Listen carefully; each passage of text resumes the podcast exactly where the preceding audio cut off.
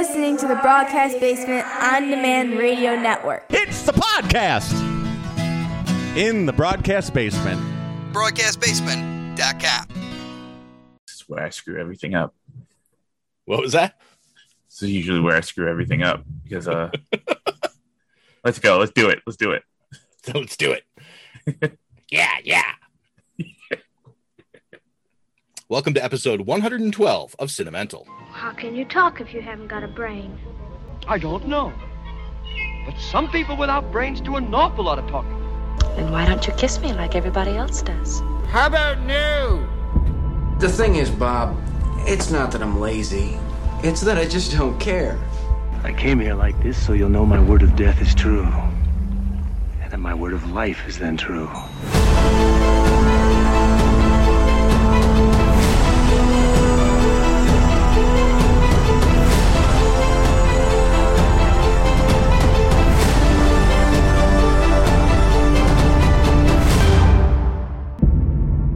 Hello, everyone, and welcome to another episode of the Movie Podcast that we can only hope you enjoy listening to as much as we enjoy making. My name is Stephen Hovicki, and as always, I'm here with my co-hosts, Hassan Godwin and Latham Conger III. Our guest tonight is a writer, director, composer who is mostly focused in the horror genre. He's written drama for the BBC and the Sci-Fi Channel, scored over a dozen films, released a few novels, had some hit stage plays, and lives in Hollywood. Rightly so. His latest works include a 24-volume box set of collected screenplays from Battery Film Text, and his newest music release, an LP called When a Pill Becomes a Law. Drop his name into Google, Amazon, or any streaming service for a deeper look into his catalog. Darren Callahan, welcome back to Cinemental. Thank you. It's always a pleasure. I really appreciate the invite back, and I enjoy talking with you guys, so this should be a fun night. Yeah, I every time I do the intro to the show, when I say my own name, I always think it sounds weird. Do you guys ever get that when you say your own name, it sounds weird to you? Nope, just yours. All right. I was actually in Colorado speaking at a writers' conference. This was a long time ago, maybe the mid 2000s, and this guy said, "I didn't see you speak. I've never read your book, but I feel like your name. I should sign you for your name." And I was like, "Oh, really? What's about my name?" He's like, "I love Dirty Harry movies. I should totally sign you for this name." I dared him to. He did not. Yeah, he did not. So, well, what are you going to do? I guess it only actually goes so far. I love when people, and that's the thing too. It's like when we come up ideas for book projects, it's like when people come up to us and be like, "Oh, you guys should do an art book on, fill in any random low budget sci-fi horror film name," and it's like, "You guys should do an art book on Ridley Scott's Legend," and I'm just like, "Yeah, I would love to do a book on Ridley Scott's Legend. You know how many copies we'd sell? 5 I'm like, "Unfortunately, that doesn't fly too well." Tom Cruise would be one of the producers, so I'm not even sure that would be the case. I'm sure he would just expect to get one. All right. Anyway, so let's all suffer from consumption. Lay. Well. Another disappointing week for Lay in the consumption department. Join the club. We started season 5 of ER, so we're moving through that sort of quickly, I guess, considering we started in what? Well, actually, it's not really that quick. I have to say, but, I like the fact that I've been on 3 times over the course of 6-7 months, and I appreciate that. And every time you're still on ER, but you're on a different season. So you're making progress. Yeah, we're making progress. Thank you, Darren. We're moving very slowly, apparently. So just started season 5 where they introduced Lucy Knight, played by Kelly Martin, which is oh boy. Yeah, that's leads the up big to season. I think it's the best episode of the series is when what happens to her happens. So that's exciting for me. Subsequently, when I stopped watching the series, ironically. Really? Yeah, it definitely, that might be its peak. That might be the best episode because it's rough and it's intense for about 48 minutes or 43 minutes, however long the show is. We're on the penultimate episode of The Expanse first season. Yeah, and she really likes it now. It took her a few episodes. My daughter, that is, it took her slow burn. Few episodes, yeah, the slow burn, but now she's getting it. And I told her season 2 is a whole different animal. And from what I've heard from from Hassan and everyone else, season three is masterful. It's a monster. Yeah. Have you seen the first two seasons, Lai? Yeah, I have. But I didn't fully remember them. I remembered a lot of parts and a lot of things they had done, but it's holding up well on second viewing. Let's put it that way. Cool. I'm looking forward to watching that. Yeah, I think you'll like it a lot. And we started watching these Kids in the Hall episodes, and she's just laughing like crazy. So as long as she continues to laugh, I'm going to keep showing them. And they hold up pretty well. Those guys are majorly talented.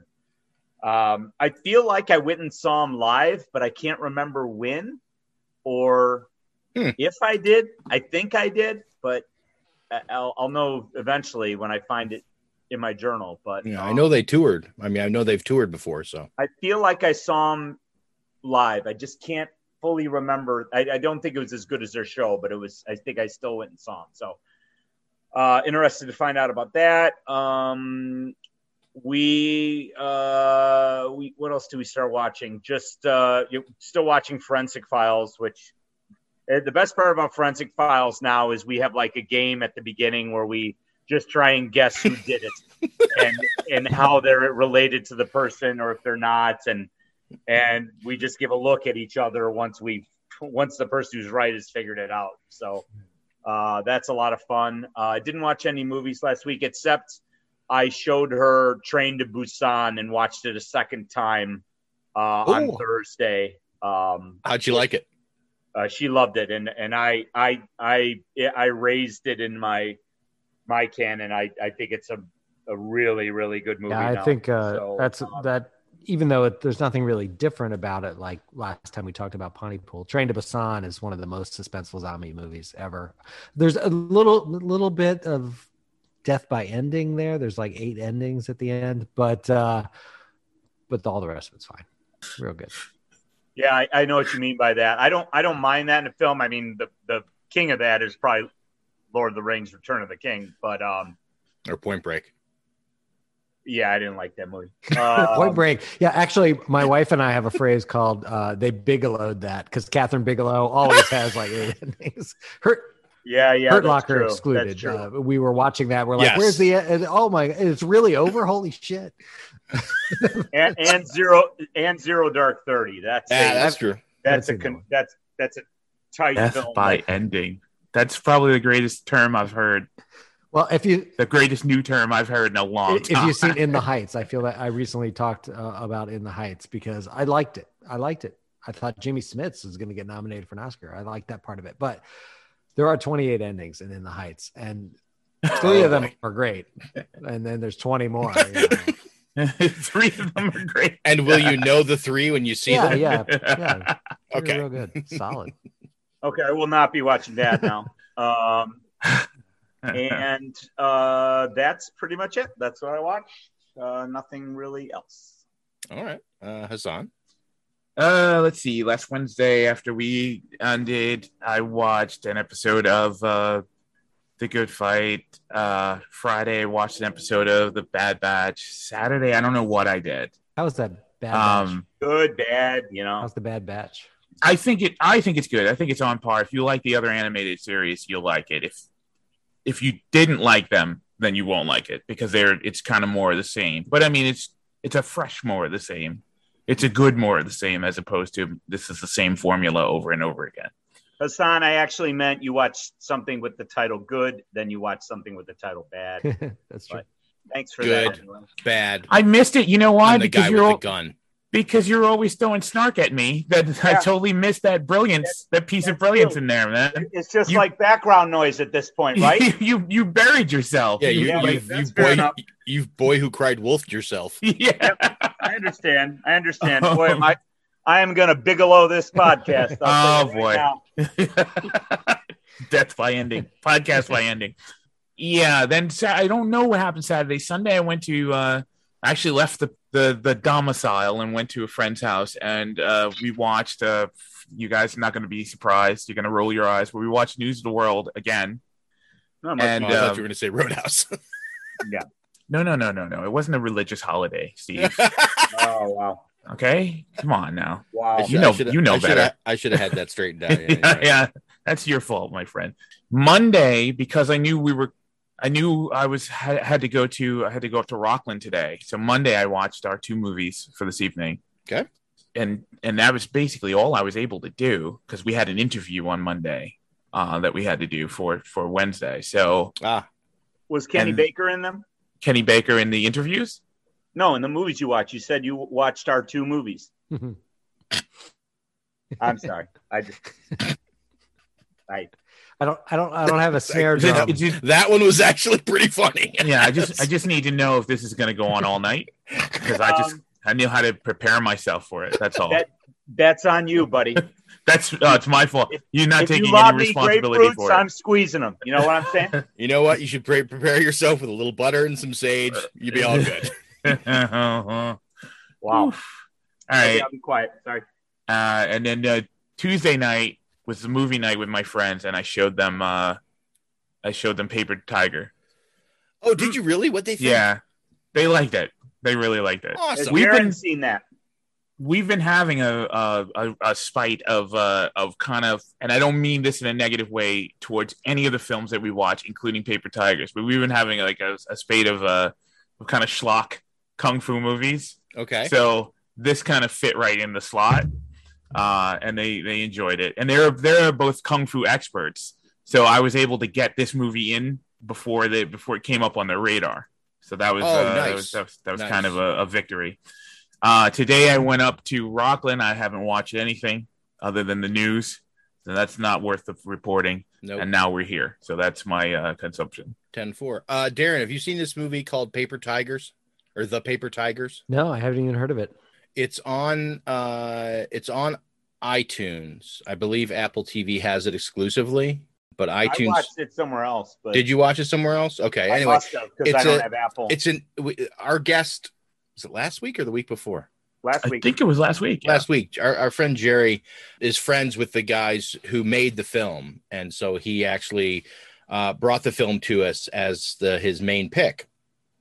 And it's a film that these guys shot in Seattle for like $100,000. And it's got all the production value of a full studio film. It's beautifully shot, but the key part of this movie is the script is fantastic. It's essentially a kung fu movie where the kung fu is the least interesting part of it. Well, it's weird to see a kung fu movie with a great script because normally kung fu is about the fighting. Exactly, yeah. Exactly. And that's one of the things that made this thing stand out to us. But it's a great story about these three guys who, as youths, were like the child kung fu prodigies as teenagers. But the film takes place now when they're all like in their 50s, old and busted, and haven't done anything for like the last like 20 years or 30 years with it. So it's got some really, really funny stuff and really, really smart stuff in it. Yeah. And like the jokes that they drop in all work. They all land. Just the scenes that are like they're supposed to work a certain way. Just everything works in it. It was a really great film. I highly, highly recommend tracking it down. Cool. I made a note of it. I'll check it out. Sounds wonderful. Yeah, my only one issue with the film, and it's so not an issue, is that the three actors that they got to play the younger versions of themselves look nothing like those guys. That's the only thing. And I mean, it's blatantly they look nothing like those guys. Yeah, that's one of the few times where it's like, wow, that's a little hard to forgive. And I don't mean it, as in this is bad, but sometimes like you'll get an actor who looks nothing like the lead actress or whatever. Sure. But you'll let it go. But these are like, wow, these guys like, oh wait, these are supposed to be those guys. Yeah. Okay. Is it like on the level of Signs where you're supposed to believe Joaquin Phoenix and Mel Gibson are brothers? Is it like on that level? Right. Something like that. Yeah. I don't think it was that bad. Honestly, I never noticed it until Hassan said it right now, but I mean, it's like I said, it's my issue. It's not an issue. It's my issue with the story, and it's a kind of a non-issue. Okay. In fact, I shouldn't have mentioned it at all. Probably. Yeah. Moving on. It's gonna be all night. Clearly. All right. Let's who's next? Darren? Let's suffer from Latham. What did yeah. Let's suffer from Lathamtion. I guess we've suffered enough. Okay. So I would like to make a, before we really jump into these two movies, I would just like to make a quick statement that at no point should Darren be held responsible for his movie picks today, because I would just like to say that Darren offered up many choices to us, and I'm the one who said no, let's do these two, because I thought that they would be a really interesting pairing of films. So I would like to say, so not only, I mean, Darren did choose the movies, you know, he Darren usually sends along multiple pairings. It's like looking at a wine menu. It's like he pairs films together and you just kind of go through and say, oh, that's a good pair. And I had originally picked a different pair. But then when I came back down the list the second time, I saw this one and I said, ooh, let's do that. All right, guys, I got to go. Good night. So I don't want Darren necessarily held his feet held to the fire. That'll be enough for this evening. I am also have a good show, guys. So that being well, that sounded like a great apology for Darren. Thanks. So that being said, Darren will have his own defenses of the film. Don't trust me, Dad. But I'm just saying that, you know. Here's the thing: is I provided 10 couplings, and many of them were modern films, many of them were popular films, many of them were different genres and entertaining. I'd be happy with any of them. I'm happy with this pick. I could not agree more. I don't want to be known as the guy who picks weird ass shit all the time, which is what these two are. That ship sailed, man. That ship sailed and docked and is being refurbished. Yeah. Next time, Darren, you will look at your list of pairings, and I will let you just straight clear pick the two you want to do, and that's what we're going to go with. Well, I want to do them all, but we could do. I mean, we could do something lighthearted, like I suggested Tag, for example. Right. Well, that is the original Tag, but I was the new one with Jeremy Renner and John Hamm. And I feel like we should also partner that up with Gotcha. Yeah, maybe. and I maybe Tag the Assassination Game was a good one too. But just so you know, I just don't want you to pigeonhole me. And I love these choices. We're gonna have a great dialogue about them, pro or con. Totally fine. I'm cool with it. I'm not part of the Mario Bava Fan Club Association, so I'm not going to be offended. But just to warn you, I just don't want to be that guy who only chooses very obscure horror movies. You're not. This is really not all I'm about. So exactly. Okay. And I think we all know and understand that. I just appreciate it because I am a huge horror fan, and I know Hassan is not. So and you guys may never have seen these too, because that's hard to do, to stump the critics here. So correct, and I had not seen one of these, so I'm 50%. I was good. I'm going to guess that Hassan and Latham had seen neither of them going in. Correct. Are you referring to the movies we were supposed to watch this week? Yes. Oh, no, I haven't seen them. I mean, I've seen them. Yes, I've seen them. You've seen them now. I've never seen them before. Thank you. Yes. So starting off, Blood and Black Lace. A house of high fashion, a dazzling whirl of elegance, of exotic, extravagant beauties. An adventurous journey into the devastating allure of the most sophisticated women and their intimate secrets. Suddenly, these lace curtains ignite a drama that will lacerate your emotions. Blood and Black Lace. Ah! Who is this shrouded, sadistic, sordid fiend who maims and murders? Why this bloodthirsty orgy, this holocaust of lives? Blood and Black Lace in bleeding color.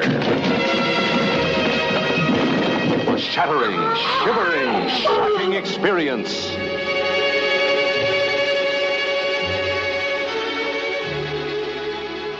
1964, directed by Mario Bava with a running time of 88 minutes.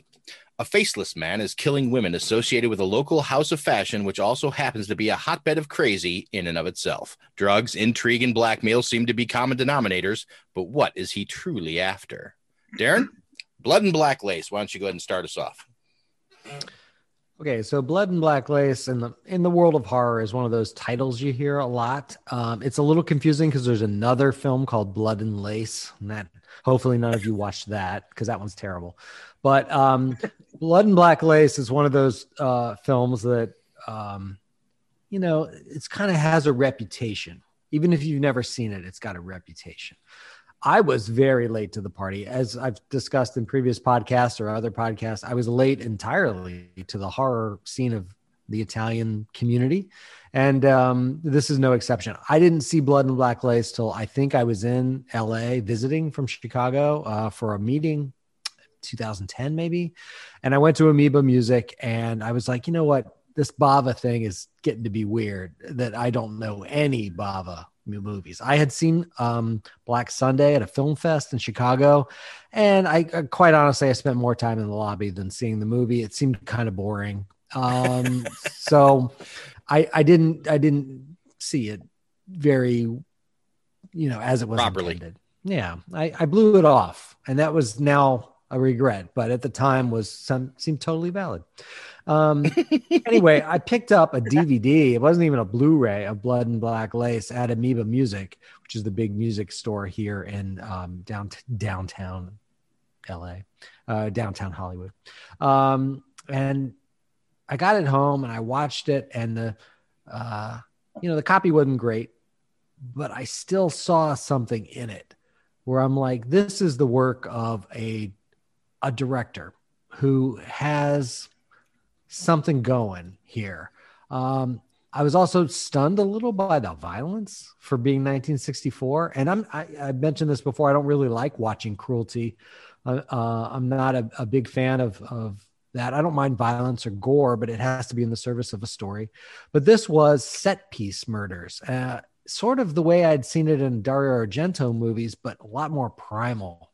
Like it was like, you know, I don't know if you've seen Black Widow, but Black Widow's opening credits, which I'm glad there's an opening credits sequence back in a Hollywood movie because I love opening credits, but they play a version of Smells Like Teen Spirit over the credits. It's a great version, no complaints, but it's not the raw original. I felt like I was watching the raw original when I watched this. I knew that these things played out in other Italian films and other American films in a way that was probably more my style and more what I had seen, but I had to acknowledge, man, this film is interesting. I can't tell whether it's good. And just to carry this forward, I decided to sell that DVD just for a couple of bucks. And then I bought a Blu-ray of it. And it was like my eyes popped out of my head when I saw the Blu-ray. I was like, holy Moses, this is 1,000 times better film under this. So I hope that all of you saw a decent copy of it, because that is a huge game changer. The colors in this movie, that it's filmed in really vivid Technicolor, and it's so hyper designed that now I kind of got into its groove. It not only the Italianness of it, but the idea of what it was going for. It is, you know, a body count movie before there was such a thing, in hyper Technicolor. And everyone in it is beautiful, or at least interesting looking. And even though there's not real depth to the characters, I was like, I'm watching the Italian Alfred Hitchcock here. I'm watching somebody who's making their Vertigo. And we don't know it over here.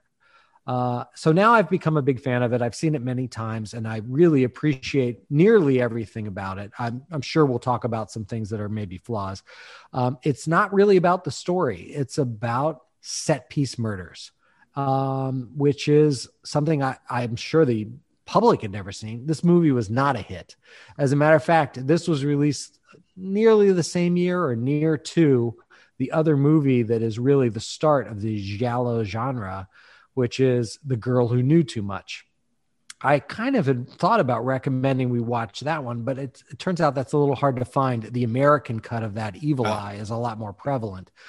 Evil Eye is an equally good, interesting version, but it's more lighthearted, whereas The Girl Who Knew Too Much is a little more in line with the original sensibilities and like Blood and Black Lace, but except it's a black and white movie. But the two combined together, you can stitch these two movies together, the murder set piece, garish color, everyone's on drugs, craziness of Blood and Black Lace with the mystery. There's a girl from out of town trying to solve stuff of The Girl Who Knew Too Much. And you have the genesis of 300 other movies that came about between 1980 and 1960 and 1964 and 1980. So I feel like this is worthy just for its place in the canon. Even if the first viewing was rough, or misunderstood, or perhaps rightfully judged for being insensitive, then I feel like it's like it's just nice to see the work of an interesting director who really knows his stuff, in the same way future generations might look at Midsommar. The catch is, this movie was not a hit. He tried a few more goes at the movies, and he never had the budget ever to accomplish what he wanted. And eventually he was making very high exploitation films like Four Times That Night and Hatchet for the Honeymoon and things like that. But he kept this quality pretty good, considering he got less and less money for each movie he made. And that is strictly because Blood and Black Lace was a flop. It opened on some weekend where there was an Italian revolution and no one went to the theaters. It's like opening during the first week of the shutdown and COVID. Like, just nobody went to the movie. It was a big flop. People are like, we're not going to back that guy again. He was able to eke out money for 10 more movies, but this is the only one where he really had a lot of dough. So, anyway, that's my thought on it and why I recommended it. I do think it is the work of a director. It is a movie that's directed to the nines. And we can talk further from here. I'm interested to hear Hassan's opinion, because I know that he's not a straight down the middle horror guy.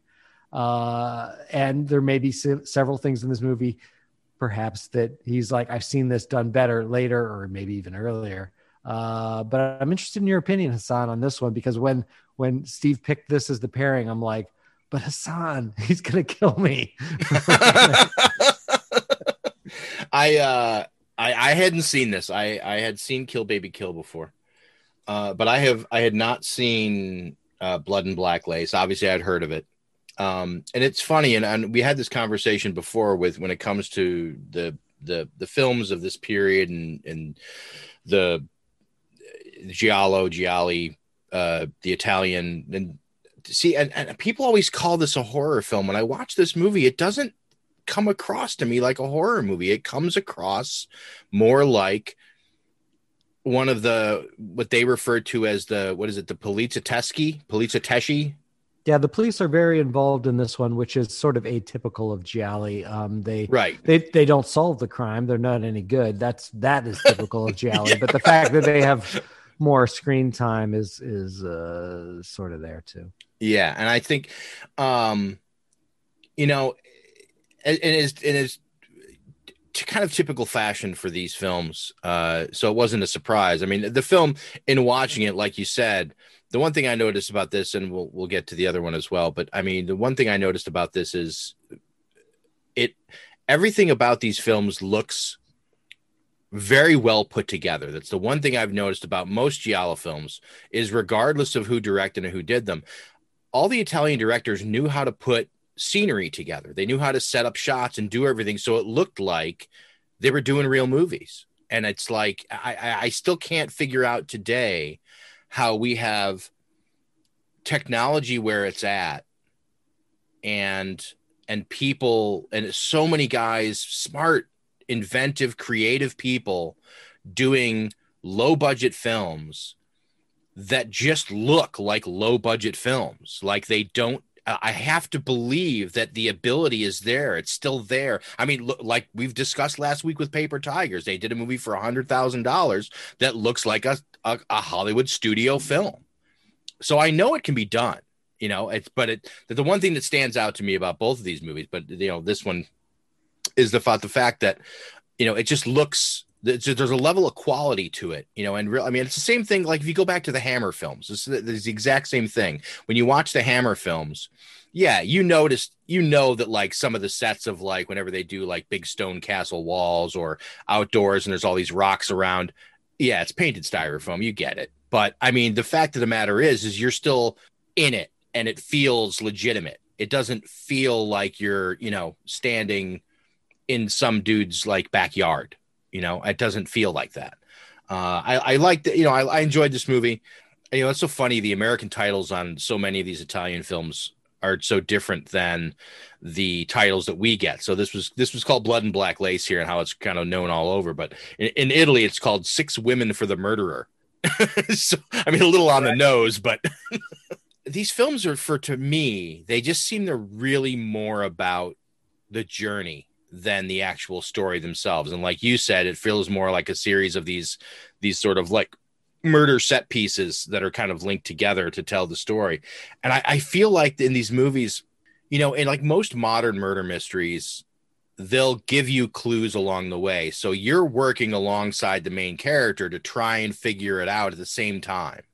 And I feel like with these kind of movies, with these from this era and especially with the Italian stuff, that they don't really give you any logical steps to solve the crime itself. It's like you're just there to kind of tag along, see everything that happens. And then when they finally get to the reveal, you're like, oh, okay. Like, I don't feel like they want you to be part of the movie. Like you're there just as a spectator. Whereas I think in some more modern styles of the murder mystery, they want you to come along for the ride. And I feel like with these, they understand that you're sitting in a theater or in your couch somewhere, and that's fine. They don't necessarily need you to be part of the story and bring you in. And, you know, because I feel like they just throw like, you know, by 25 minutes, 30 minutes into this movie, we've had a couple of murders and we have probably 15 suspects. And you're just like, okay, it could be any one of the guys that's there. There's a bunch of women still running around because, you know, and we've seen plenty of Italian films with women killers. So it's like it could be anybody in this film, honestly, except probably the police detective.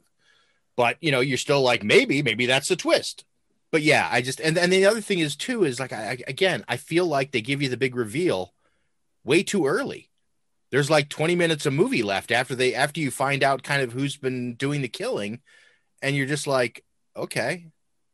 I mean, about the double cross is becomes like the last act reveal. It's a double ending. Yeah, I mean, really, they bigelowed it.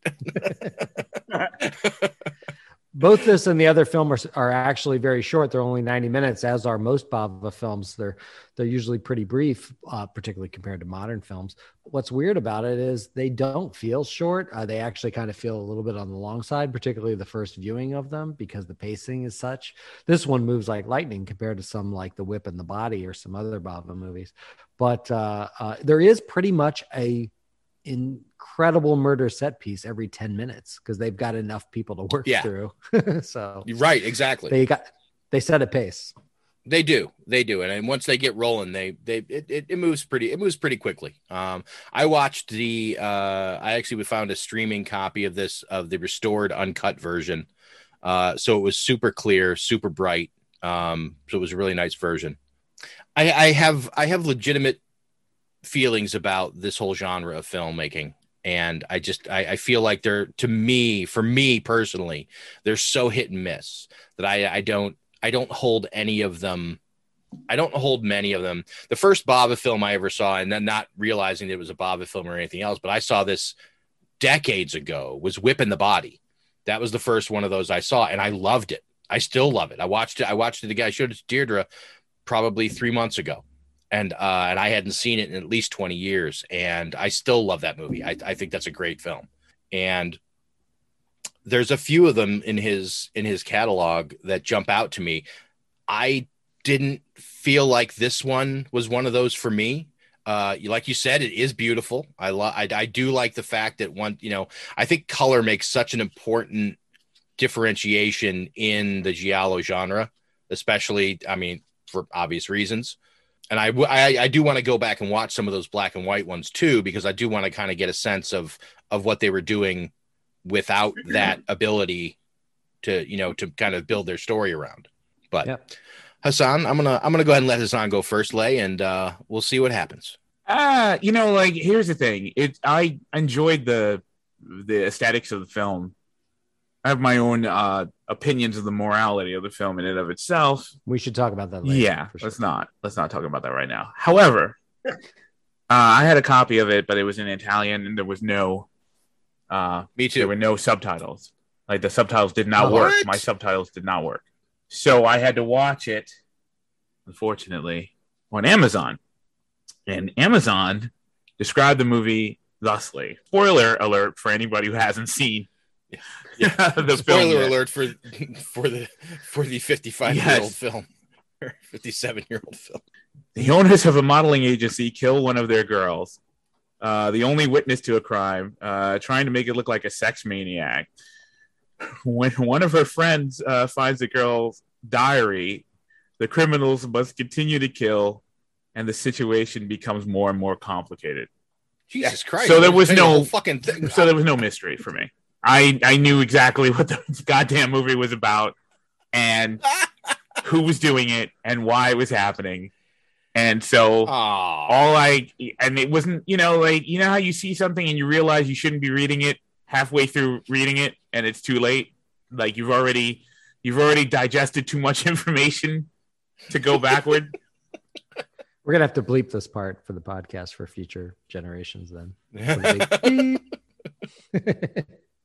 I hate that, though, when they do that. Yeah, I hate it. Yeah, it's very, I mean, like, ironically, it's a very pretty movie, and it's extremely stylized. And I have seen those styles before, but I mean, that never bothers me. Like, if you do the style right, if you do if you do your art well, I'm not going to care who you ripped off or who ripped you off. You know, as long as I was able to get the immersion that I'm looking for when I'm trying to watch something. I just, you know, like, after a while, the problem is because I'm not trying to figure the movie out, because the movie revealed itself to me, all I have left is just how I feel about what I'm seeing. You know, I mean, we've gone over this about, like, you know, just murder for the sake of murder, and, like, you know, extravagant, you know, elaborate, you know, violence towards women and that kind of thing. So look, I'm not going to get on a soapbox about whether or not that should exist in and of itself. I don't think I have the right to judge it, but because I was robbed of the ability to, you know, to intellectually watch the movie, to understand what I'm seeing and trying to put the pieces together, you know, all I can say is this cop's not going to figure it out, you know, and, you know, so the only surprise was that, you know, with another spoiler, the woman wasn't dead at the end, and she came back in at the, so that was like, oh, okay, that's kind of cool. And then she died moments later after killing the guy. So it was, I was like, all right. So I don't mean to disappoint you. I don't really have a giant soapbox for it, because the visceralness of the you know, of, or the meat of it, the heart of the intention of the movie, of what was behind the movie, was kind of ruined. I don't know why they would have done it like that, because when I watched the movie, I'm like, holy crap, that's the whole plot. That's like that's the whole thing.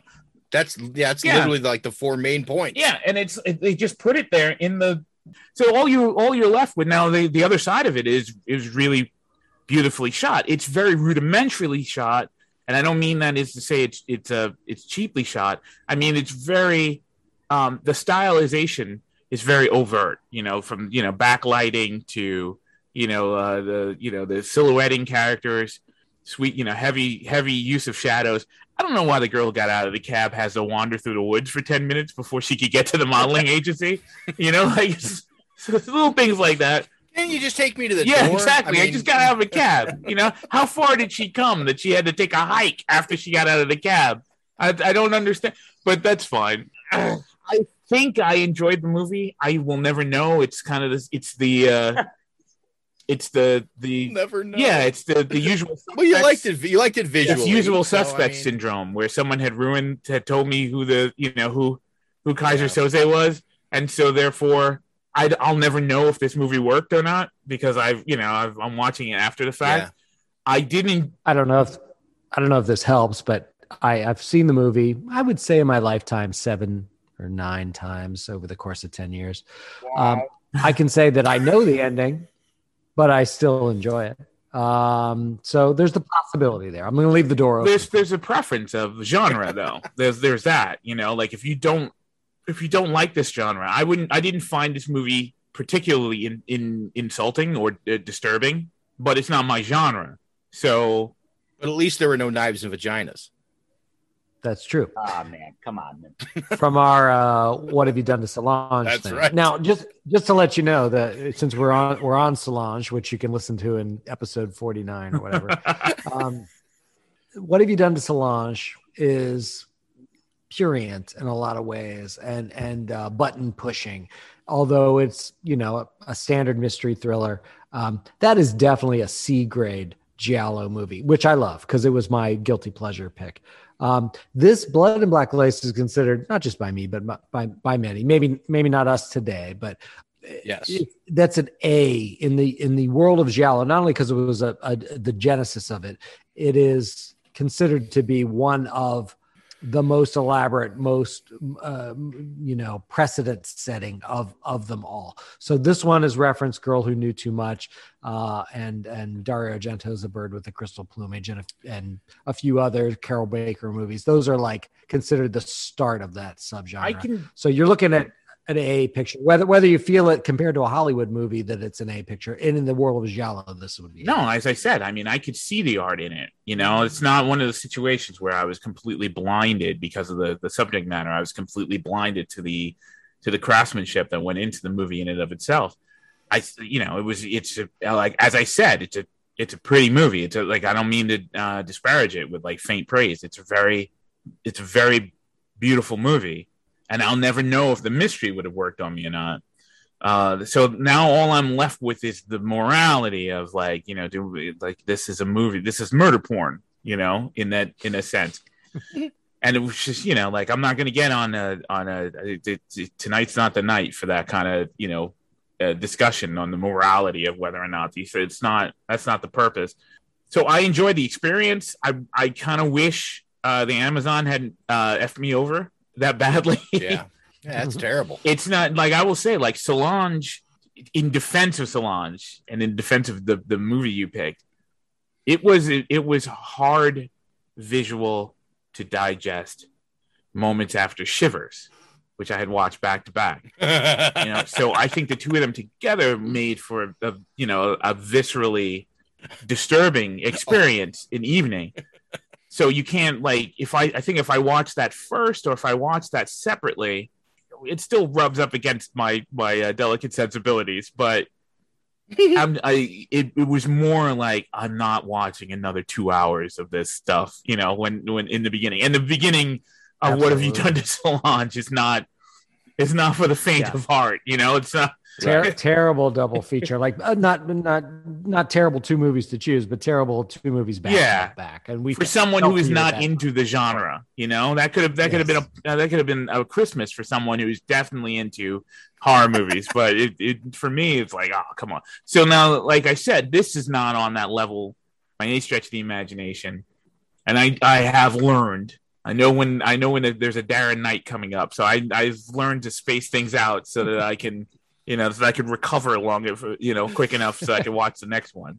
So yeah, you're not gonna hear any squeamishness from me about the material in and of itself. I did enjoy it, but I don't know if I would have loved it because of circumstances that there are no one's fault except for Amazon's. Very good insight. Very good explanation. I completely feel where you're coming from. I'm just curious. Do you like Hitchcock movies? Yes, I do. Because for the audience out there, Bava is sort of the Italian Hitchcock in this trade, except more like Frenzy, less like North by Northwest. Right. Yes. Right. I agree. So he, you know, Frenzy is in some ways Hitchcock trying to be like that, that kind of movie. I'm not a giant fan of Frenzy, but I do like the Italian versions of Frenzy. So I'm a little bit of a, you know, at odds with myself in this thing. Although Frenzy's not a bad movie. But you do have an affection for this genre, you know, specifically, you know, like, yes. And I can't say why, really. But I can't. There's no psychological underpinnings here. Yeah, it's like liking. It's like being a big fan of science fiction, and so there are certain signs. There's some better science fiction than other science fictions, and sure. You don't know. Then you could see something that could quote unquote be considered schlock science fiction or cheap science fiction, but for some reason it grabs you more than, say, The Martian, you know, same like a giant, you know, A-list movie or whatever. You don't know why, you know. It's just genre, you know, and it hits you in places that you don't even understand, you know, for whatever. But I mean, it's all positive. So it's not my genre, but you know, I probably, like I said, I probably would have seen the murders a lot less if I was busy trying to figure out what was going on. Yeah. And therefore, like, I cannot condemn the movie as like, because there's another, you know, 2.5 hours of people getting killed and, you know, in elaborately terrible ways, you know. So I can't do that. I'm pissed off, you know, like, you know, yeah, about, it's annoying. Yeah. Because, like, you know, I read that and I thought maybe, okay, there's a third twist, right? I'll watch it and there'll be a third twist. And this thing only gave away, you know, but no, they gave away the whole damn movie.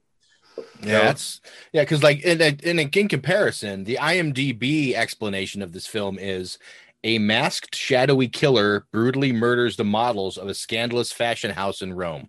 That's it. That's better. And now, you know, in keeping with things, when you have the cop and you have the various suspects and the, you know, the police scene, stuff like that, you could definitely see getting lost in there. It could have been any of these guys, you know. I can't wait to see what the movie does next. But yeah. I knew it was coming. Yeah, you definitely got gypped. Yeah, a little bit. There because, yeah, that's too bad. Yeah, that's the mystery. The mysteries are always fabrications, you know. They're just riffs on Agatha Christie plots, but they do add a slight level of intrigue that you would miss out on if you were if it was revealed. It's not. It's when it is even revealed in the movie. It's not like. Mouth drop. Holy shit. It's more like casual. Oh, okay. Yeah. It's like, yeah, we did it. It is. Yeah. I can see that. Hey, how about that? We did it. You know, so, but yeah, look, I enjoyed watching it, you know. I'm sorry. I can't give you any deeper insight than that. I enjoyed it. And I appreciate that. And after we hear from Latham, we'll definitely talk a little bit about, you know, how the film's effects are on the psyche, particularly because the murders are fairly cruel and particularly towards women. But we'll talk about that after we hear Latham's assessment of it as a movie. Lay? Assess away. I think Steve made an important point about, as you're watching it, the point of view of the person who's watching the movie. It just feels very voyeuristic, but... in conflict with that is how stylistic it is. So you're a voyeur watching these awful killings, but you're like watching them in an art gallery. So those two things kind of bump up against each other. And I find that more interesting than, let's say, negative or like, oh, women are just being slaughtered. It's a bad thing to see a movie where women just get, you know, knocked off left and right. So I didn't mind this that much. I wouldn't say I liked it, but you can see, to Darren's point, this guy is like an auteur. And where is this movie in his canon? Well, is it? That's a good question. So Mario Bava started out as a cameraman, and he was a cinematographer first, right? That's so he did dozens of movies. Yeah, he started in like 1939. Yeah, as a cinematographer. So this is the beginning of his director career. Although he may have had 2 or 3 other non-horror films before it, not just The Girl Who Knew Too Much, but he did a lot of Hercules movies and Italian, like just just, you know, intrigue. Yeah. Later, I think is Dr. Goldfoot and the Girl Bombs and stuff like that. So he's got a pretty wide swath. He was, you know, in some ways people might consider him a journeyman, but his eye was so unique that he became more of an auteur, more of a, you know, more of a name brand director than a normal journeyman might. So, yeah. So this is the beginning of his director career, but far into his DP career. Yeah, I'm looking now. He's this like his 8th film, something like that. 1, 2, more than that. 10th film or whatever he directed. So obviously with everything he had done before this, he knew how he wanted to light things, how he wanted the color. I enjoy watching stuff with that kind of technical merit on its own. I mean, it has to be a really just nothing dull story for me to not be interested in something that has that much care taken on the technical end. You know, I basically agree with most of what you guys, you know, have said. I can see how Darren appreciates this movie a lot and how someone would. It's, you know, I mean, for the time it came out, what was the year? 1960? 64. 64. I mean, it's pretty visceral for a 64 movie. Oh, yeah. And that's, you know, I don't think anything in the U.S. would compare in that respect in that year, right? I mean, we're still pre, you know, movie ratings and you know. Well, yeah, and you're before. I mean, the start of the quote unquote pre-launch of the slasher genre. You're talking like 72, 73, right? So we're still years before that. Yeah, you're 8 years ahead of that. Now, would someone be able to see this in the U.S., or it would be a while before it was released in the U.S.? That's a good question. I do believe it had a U.S. release. It's right in front of me. Yeah, I don't see one. It was released in Italy, Germany, and France. But, you know, I can only imagine, you know, if you were a film fan and somehow you got to see this and you were just like, holy crap, this guy is... There are a lot of famous directors like Joe Dante or, you know, Spielberg and others who saw these films, you know, as they were art housed out through the U.S. Sure. Black Sunday, Black Sabbath, particularly. And that, you know, made them fans of Bava as a guy. Maybe not every particular film like Bay of Blood or something, you know, because that might not have been their cup of tea, but as a guy, as a director, he was as influential on them on the American scene as Antonioni was on European cinema or that kind of thing. Also, a weird thing for me is sometimes I'll, you know, see a movie with people or actors that I never, you know, I don't know anyone in this movie that I'm watching. I thought I recognized someone from another film we had watched, but I wasn't sure. I thought you might recognize Cameron Mitchell, because he did a lot of U.S. film later on. Was he in anything we watched recently? Mm-hmm. I don't know. He was such a big character actor in the U.S. in the 70s and 80s. Yeah, I must have seen him in something. Yeah.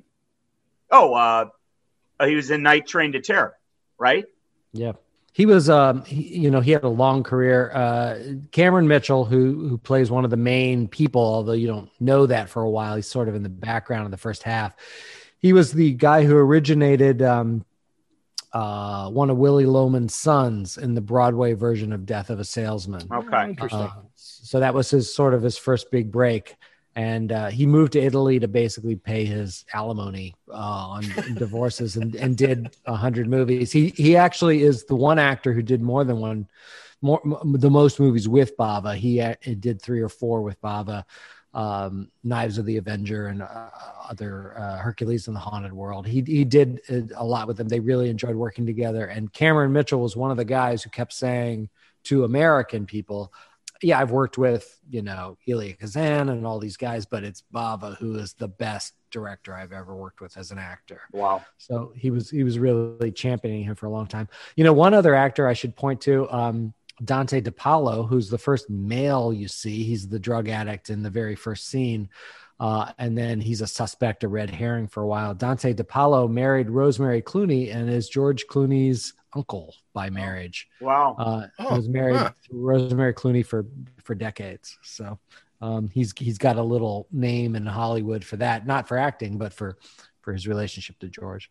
I'm just looking here at Cameron Mitchell. I mean, 242 acting credits. I mean, this guy. And the thing is I remember him on like every TV series throughout the 70s at some point or another. He was just a guy who showed up a lot. You know, it's like he's one of those guys who that's what you knew him from. Yeah. You know, big time character actor. Yeah, big time. So anyway, my original point was sometimes when you don't know anyone in the movie, you just take to someone either by their beauty or by their charisma or whatever. And that helps you stay with the film a little bit. And I'm sorry, but Eva Bartok. Wow. Okay. Yeah. I mean, she just has stunning.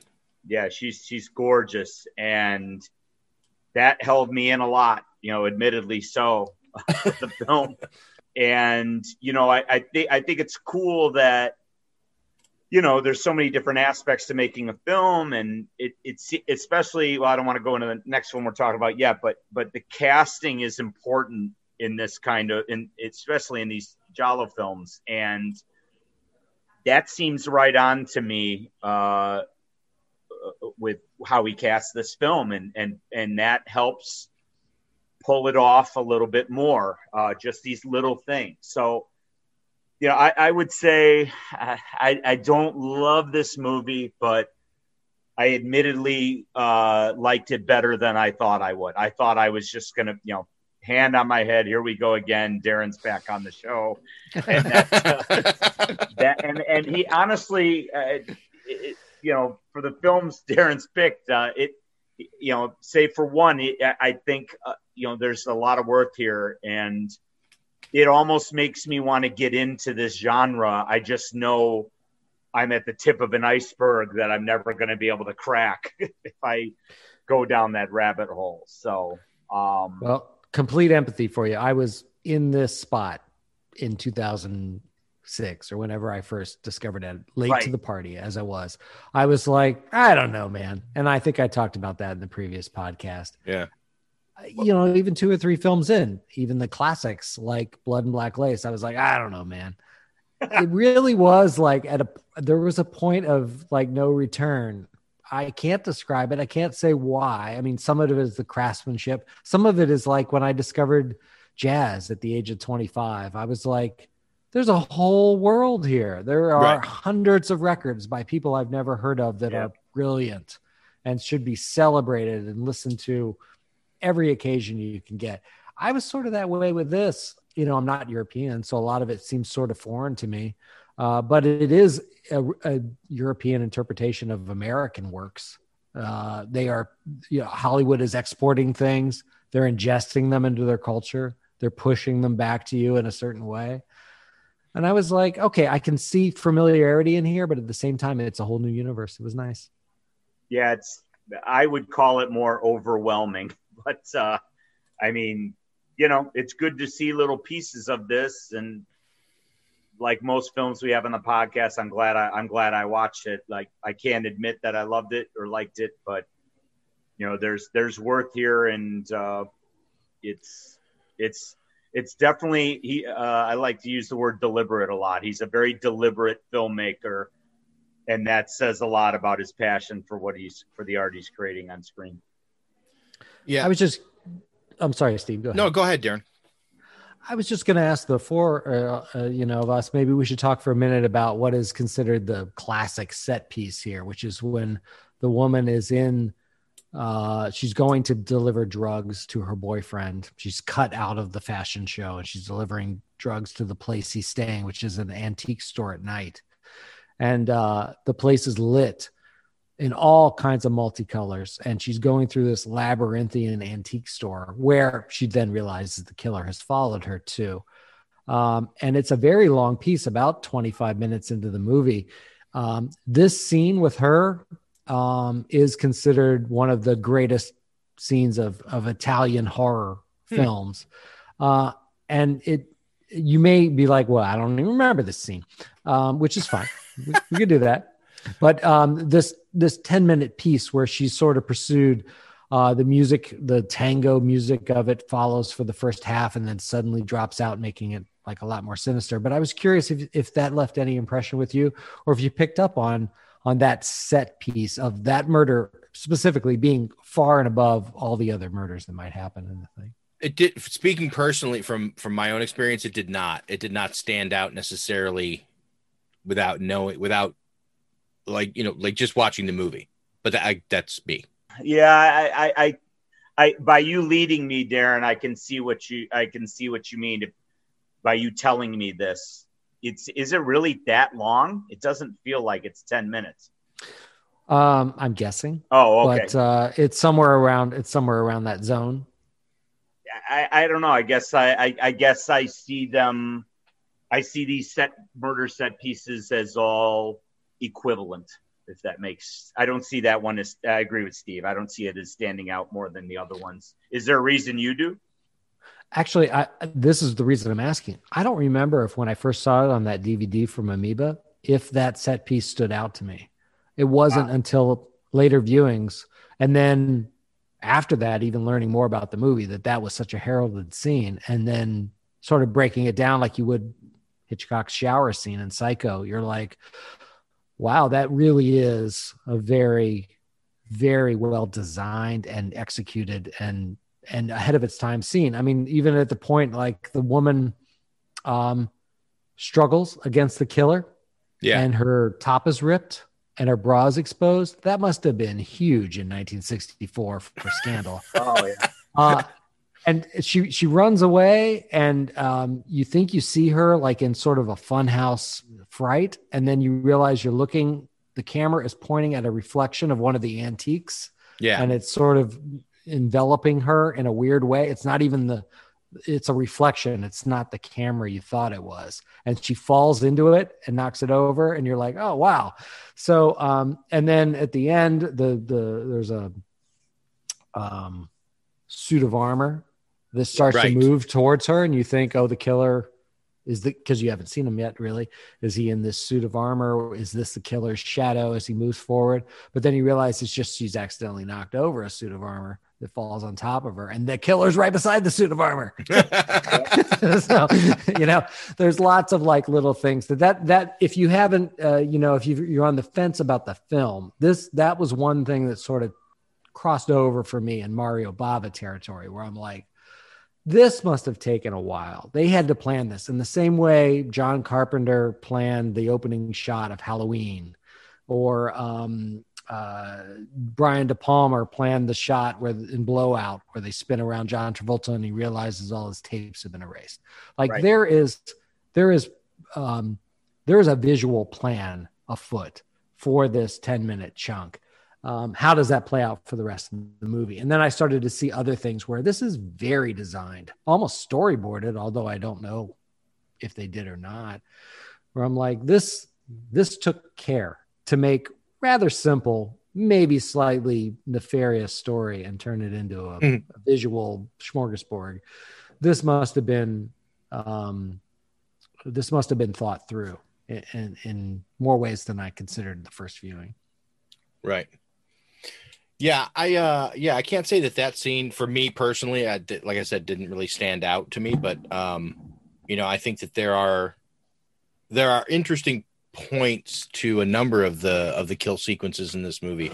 I think the sequence where he kills the woman in her apartment and then takes the body out as the police are about to show up, and then takes her, and it's funny too because when he takes her up, like two floors up, and then opens a door, and it almost looks like he's taking her out onto like a balcony.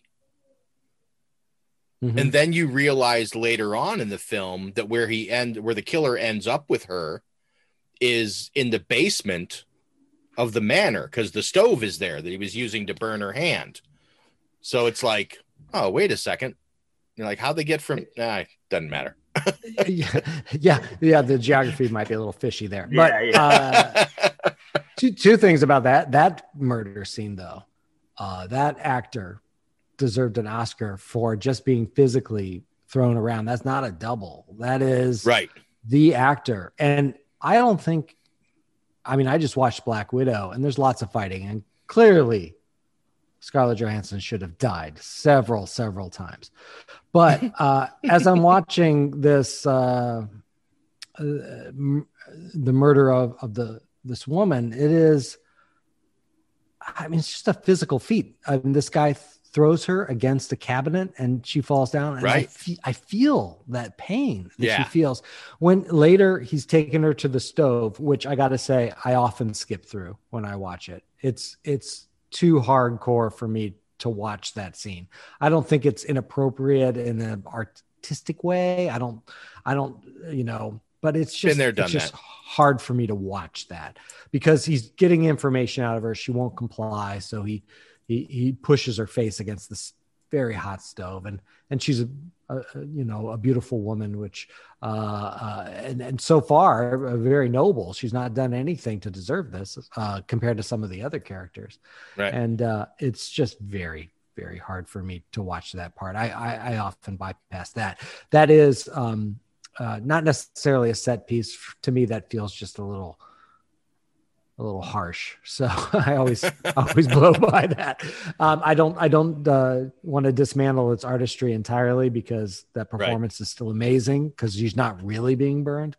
But yeah, that actor in particular, who was apparently a cover model on several Italian magazines, and not really an actor, but the physicality of that role, I gotta say. There are a number of those, because even the first girl in that opening scene where he's like bouncing her, where he's smashing her against the tree. Oh, that tree thing! Because you didn't really know what he was doing because it wasn't really clear. Because I'm like, well, does he have some? Is he strangling her? Is he going to cut her throat? I'm like waiting to see like what he does, but she's still fighting the whole time, you know. And then it's like, and then you realize that he's sort of like smashing her into the tree, and I'm like, Jesus Christ. I was just like, you know, like you said, with the physicality, it was like a different kind of, you know, I've seen enough of these that, you know, you expect the knife cut across the throat, or you expect something, you know, the quick cut to a shiny blade and then, you know, blood flowing. But I don't know if you guys have seen Alfred Hitchcock's Torn Curtain, but there's a scene halfway through it where basically a KGB agent figures out Paul Newman's game and it says, well, I'm going to expose you now. I'll see you later. And he starts to leave this farmhouse, and Paul Newman is forced to kill this guy. But it is a very long scene. He drags him back. He bangs him against the stove. He tries to smother him. And he realized in the course of this, and Hitchcock said, I want to see how hard it is to really kill somebody. Most people see it in movies. They strangle them. They're dead. But in real life, it is very hard to kill somebody. They will recover, they'll stand up, they'll fight you. But with Blood and Black Lace, I think that is one of the few movies I've seen where the actual fight choreography, because I hope it was choreographed. Just shake her around a bit. They do feel like they are really fighting against being murdered, which is unusual because usually they're like lambs to the slaughter. They are in Friday the 13th movies and other things. They might scream or they might run away, but these women fight back in a significant way. And I can't think of any movie, particularly of that time, the 60s, where the women are pretty kick-ass. Now they ultimately fail in many cases. Man, that physicality is just a laudable trait, and the fact that they didn't pull back from that in 1964 is pretty amazing because it shows these murders are not cool. These are brutal, and you should not do this. They're not exploitive in that way. It basically shows, look how hard it is to get away with this and the murder of it, because these are human beings and they deserve better than what you're putting them through. I had a play in 2014 called Desperate Dolls in Chicago. And it did really well, but a lot of the reviews were like, did anyone get hurt? I know it is all choreographed. There was a woman every night that was Alex Fisher, amazing actor, picked up by her neck by the villain and thrown. It looks like she broke her neck every night, and it was practiced and staged. So I know that I can't say for Alex if she came through unbruised, particularly in rehearsal, but in performance, she did not break her neck. So. Yes. Thank goodness. There's a science to this fight choreography. Yes. And I hope they applied that in Blood and Black Lace. I know the Italian film industry was a little more from the hip, but I I hope no one was hurt. No, 100%. And 100%. I mean, I did a friend of ours did a web series called Haywire, and I acted in 2 or 3 episodes of it. And in the very first episode, a woman hits me in the head with an iron and down a flight of stairs into a basement like stairwell. And I did the stunt myself. I offered to do the stunt myself. We figured out a way to basically create a landing pad on the landing on the stairwell. And we got really lucky the first take out where with the swing of the iron and my reaction to it. And it came off and I literally threw myself down the set of stairs into this mattress that we had kind of doubled up and used as a landing pad. And when I watch it today, I mean, you can watch these episodes on YouTube. And when I watch it today, even still, I still think it looks great. I think it looks amazing. It looks like I got hit in the head with an iron and sent down. I mean, my feet come up in the air as high as the doorknob on the door. Like, I'm like in the air and gone. Wow. It's and it's just, it's one of those things that when it's done right, it can be very effective. You know? And when it's done bad, it's Twilight Zone the movie. Yeah. Oh. It's a fine line. Yeah, that's probably the best example of it not working right. Yeah, or The Crow. Yeah. Yeah, either of those. But two dark roads we're not going to travel down tonight. So, and from there, that is Blood and Black Lace. What do you want to say, Leigh? It was probably better that you cut off the recording. Oh, all right. So looking over Mario Bava's we just saw two of them, you know. We did just see two of them. But I'm guessing that's probably the only two Bava films you both have seen.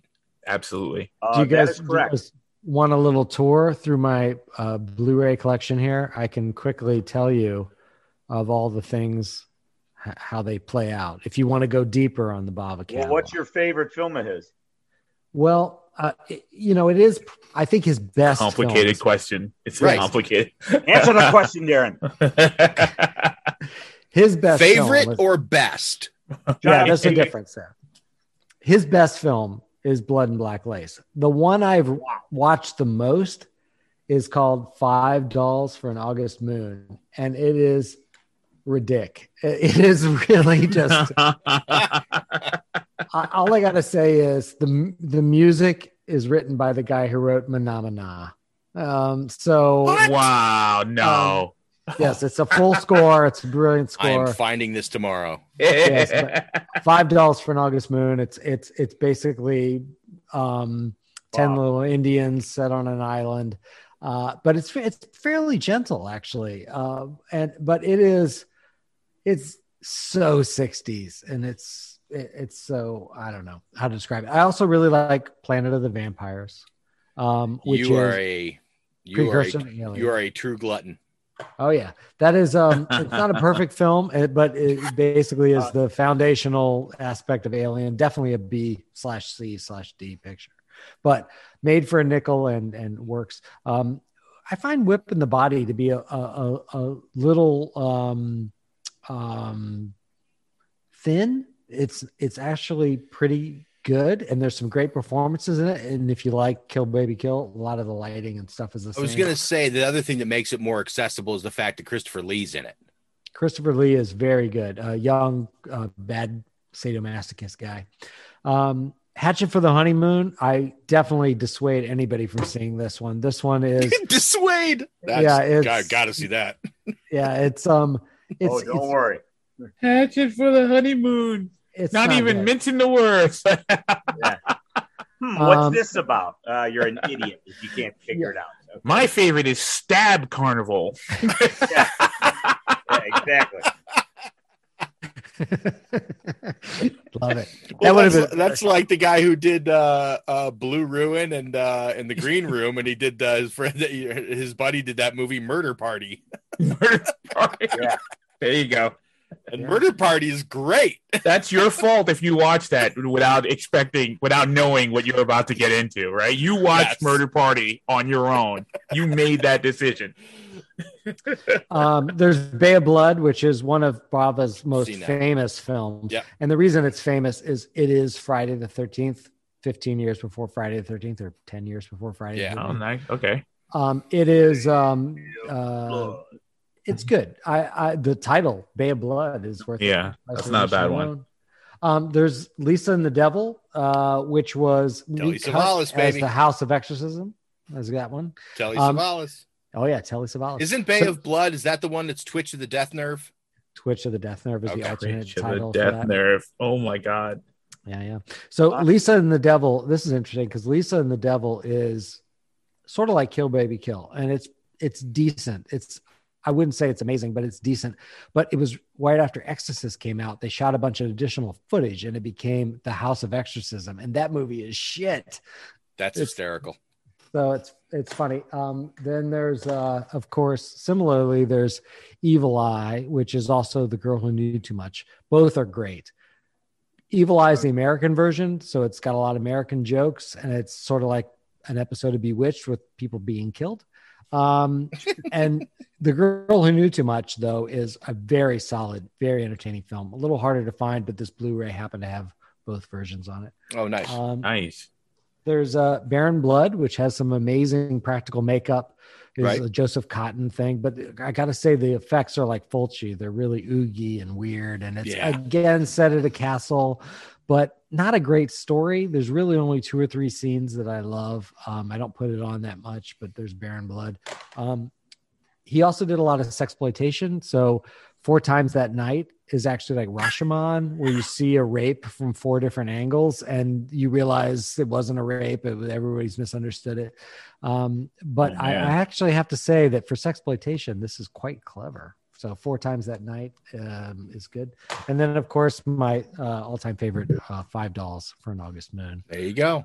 So there you go. Check it out. I found a quote from him, Darren. It says, "The House of Exorcism is not my film, even though it bears my name. It is like a situation whereby a cuckolded man is found to have a son that is not his, but has his name, but there is nothing he can do about it." It's complicated. Yeah. Or this one, people and critics too should know that the circumstances under which I had to shoot my films on Planet of the Vampires, I had nothing. Literally, there was only an empty soundstage, really squalid because we had no money, and this had to look like an alien planet. What do? I took a couple of paper mache rocks from the nearby studio, probably leftovers from some sword and sandal movie, and I put them in the middle of the set and covered the ground with smoke and dry ice and darkened the background. Then I shifted those 2 rocks here and there, and that's the way I shot the whole film. Oh my god. I gotta say, his movies never feel like they ran out of money or they have nothing, but he is literally the Kevin Smith of Italian horror, where he's just like, fuck it, I don't know, I don't have anything here. But he's such a good cameraman that he can pull most things off. This is another really funny one. I watched Black Sunday again 5 years ago because an American production company asked me to shoot a color remake of it. I refused because my son and I split our sides with laughter while watching it.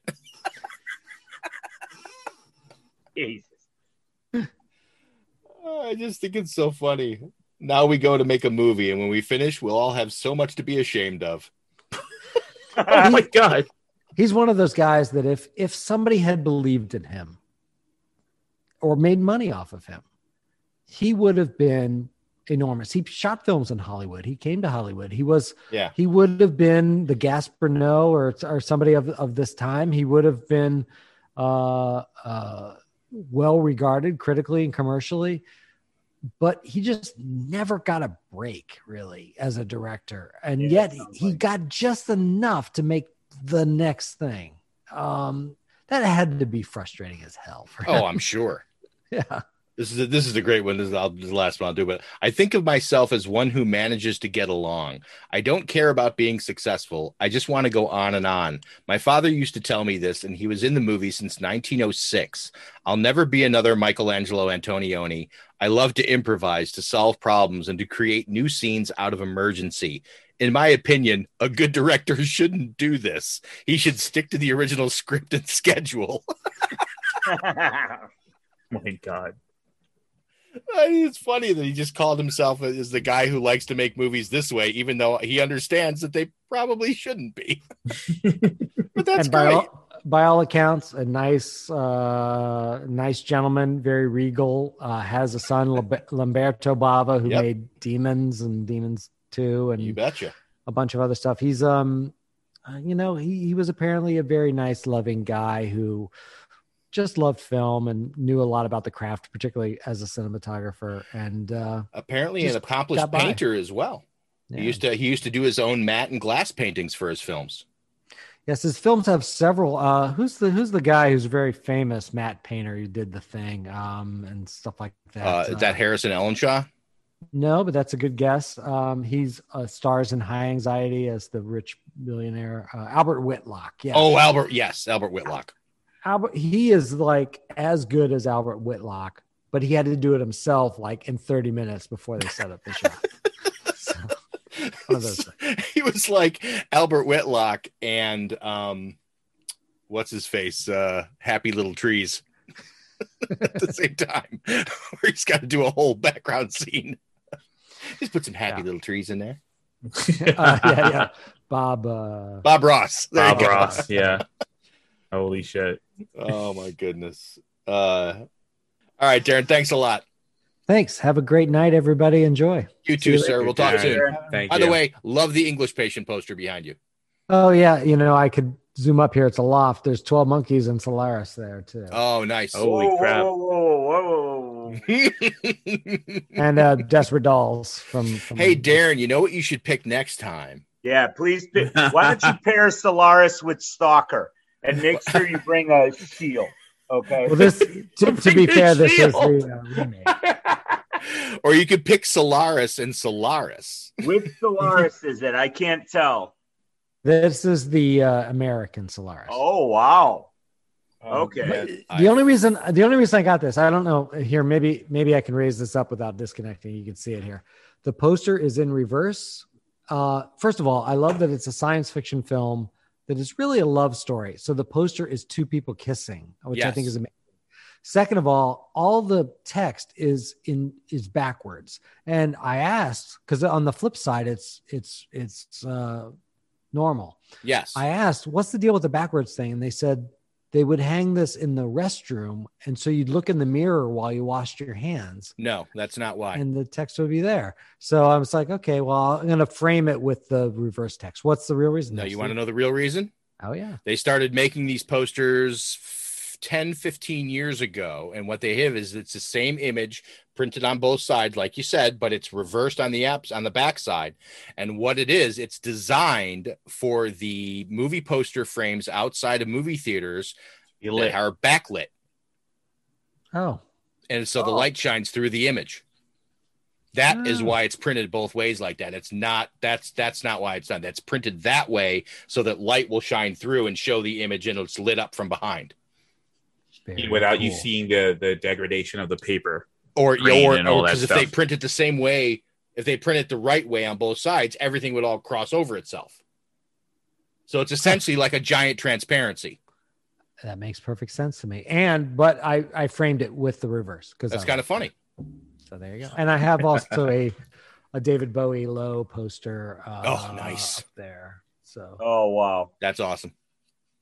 Yeah, that is some high ceilings, man. Holy crap. Yes, I live in a loft.